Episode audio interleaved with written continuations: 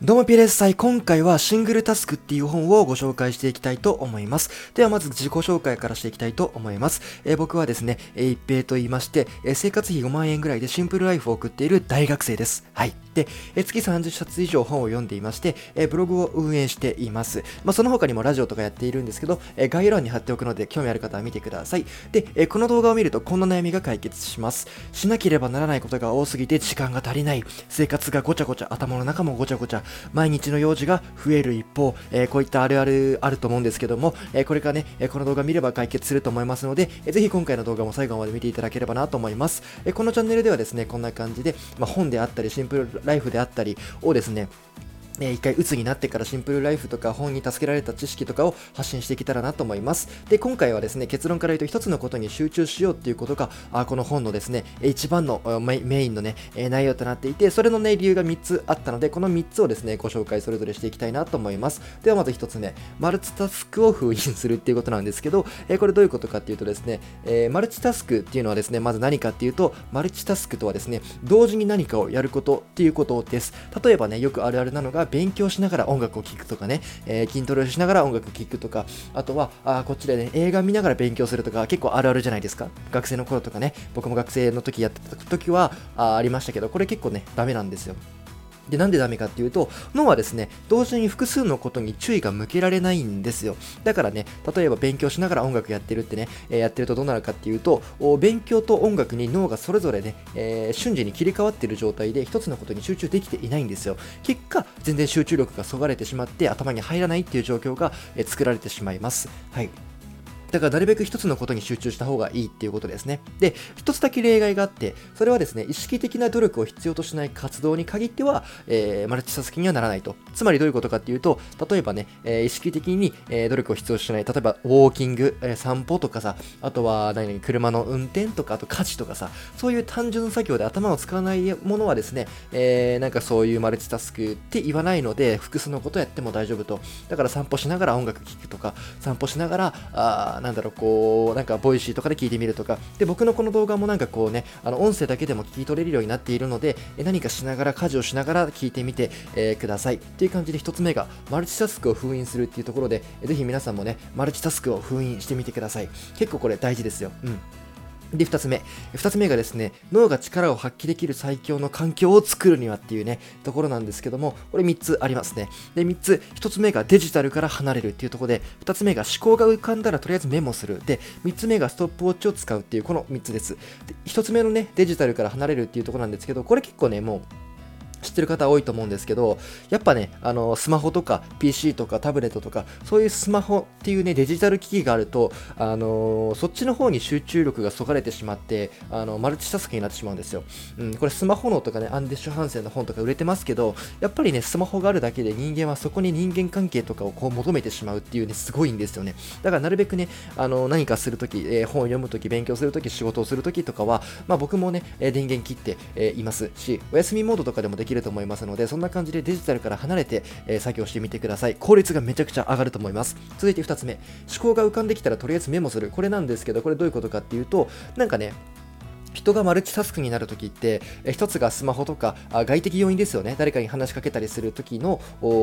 マルチタスクになってしまうと。で、もう一つの要因が自分の思考なんですよ。つまり、自分の頭の中に何かが浮かんできたりするような雑念によって、えマルチタスクになってしまうと。これ結構あるあるじゃないですか。僕で言ったら、例えば本読んでるときとかに、あ、この後何しよう、この後何食べようとか、あ、あの本も読んでみたいなとか、あ、あと今日は何、ブログどうやって書こうかなみたいなさ、そういうなんか雑念が浮かんできてしまうんですよ。だからそれをとりあえずメモするって、それをメモした、メモして、こうね、それやり終わったら、あやるみたいな感じで忘れないようにメモすると、あの脳のね、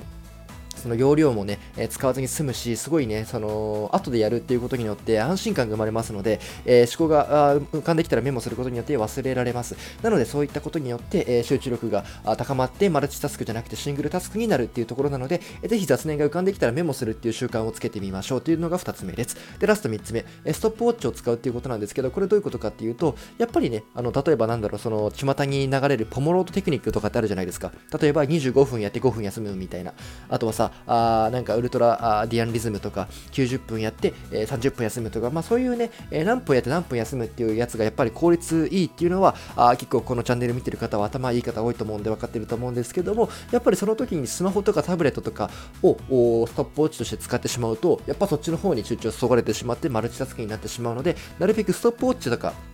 まあ、その砂時計とかでもいいんですかね。そういうなんかそう、なんて言うんでしょう、デジタルじゃないものを使って、アナログなものを使ってやってみましょうっていうのがこの3つ目です。え僕の場合は Apple Watch を使って測っていますね。えー、ポモドポモロードを普段使っています。25分5分で何周するみたいな感じで、え、やっています。はい。で、Apple Watch はね、割とこう中身をね、え、アプリとか消してるんで、えー、LINE とかもね、接続していないので、通知も来ないのでね、まあいいかなと思いました。っていうのがこの3つ。え、脳が力を発揮できる最強の環境を作るにはデジタルから離れて思考が浮かんできたらメモしてストップウォッチを使ってみましょうっていうこの3つでした。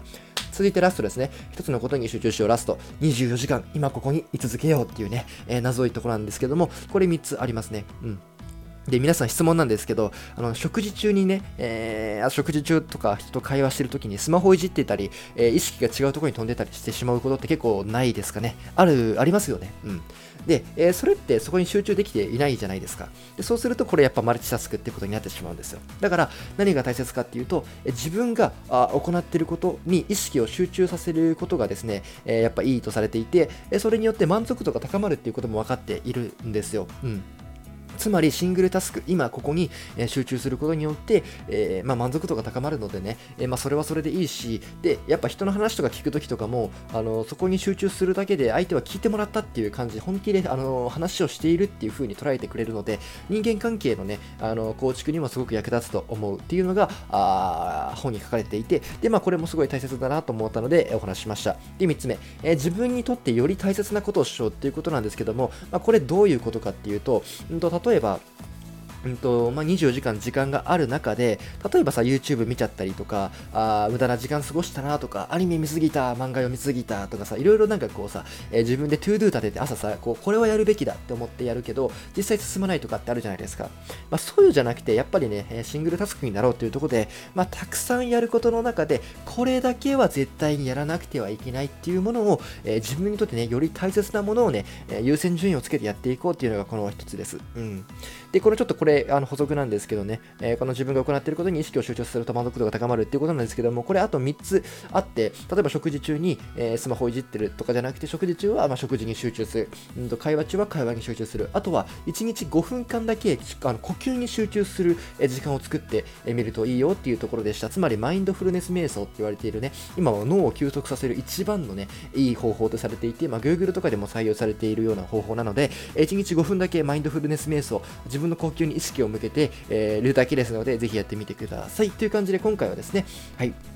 まあ、以上となるんですけど、シングルタスク、えー、いかがだったでしょうか。まあね、その今回音声っていうところなんで、まあ、ぜひね、文字で読みたいっていう方は本を読んでも、えー、いいですし、あとは僕のブログでも解説してる、もっと詳しく解説してる、あの文字で読みたい方はそっちの方で、えー、読んでみてください。っていう感じでね、え僕のチャンネルではですね、まあ、僕一回ですね、めちゃくちゃきつい部活動にね、入ったんですよ。大学進学、スポーツ進学で。で、だけどね、あの、きつすぎてね、病んでしまって、あの引きこもったんですよ。ニートになったんですよ。だけどそこで本を30冊読むことによって、えシンプルライフルになること、シンプルライフに物を削ることによって、メンタルが安定して、えー、いろいろね、自分のサイドビジネスっていうのもうまくいき始めたっていうところで、まあ、そういう本の知識であったり、えー、物を捨てる、まあ、そのミニマリスト的な思考っていうのを、えー、まあ、広めていけたらなって思うところで発信しています。えー、ぜひチャンネル登録、高評価していただければ嬉しいです。またね、えー、冒頭からお話ししている通り、あのブログとかツイッターとか、えー、スタンド FM とかね、いろいろなところで、ね、発信しているので、インスタとかね、あの TikTok とか、ぜひね、そちらの方もね、あの見ていただければなと思います。ま、特にブログに力入れてるんで、ブログとツイッター見ていただければなと思います。という感じで今回はこの辺で終わりにしたいと思います。最後までご視聴ありがとうございました。ではまた次の動画でお会いしましょう。バイバイ。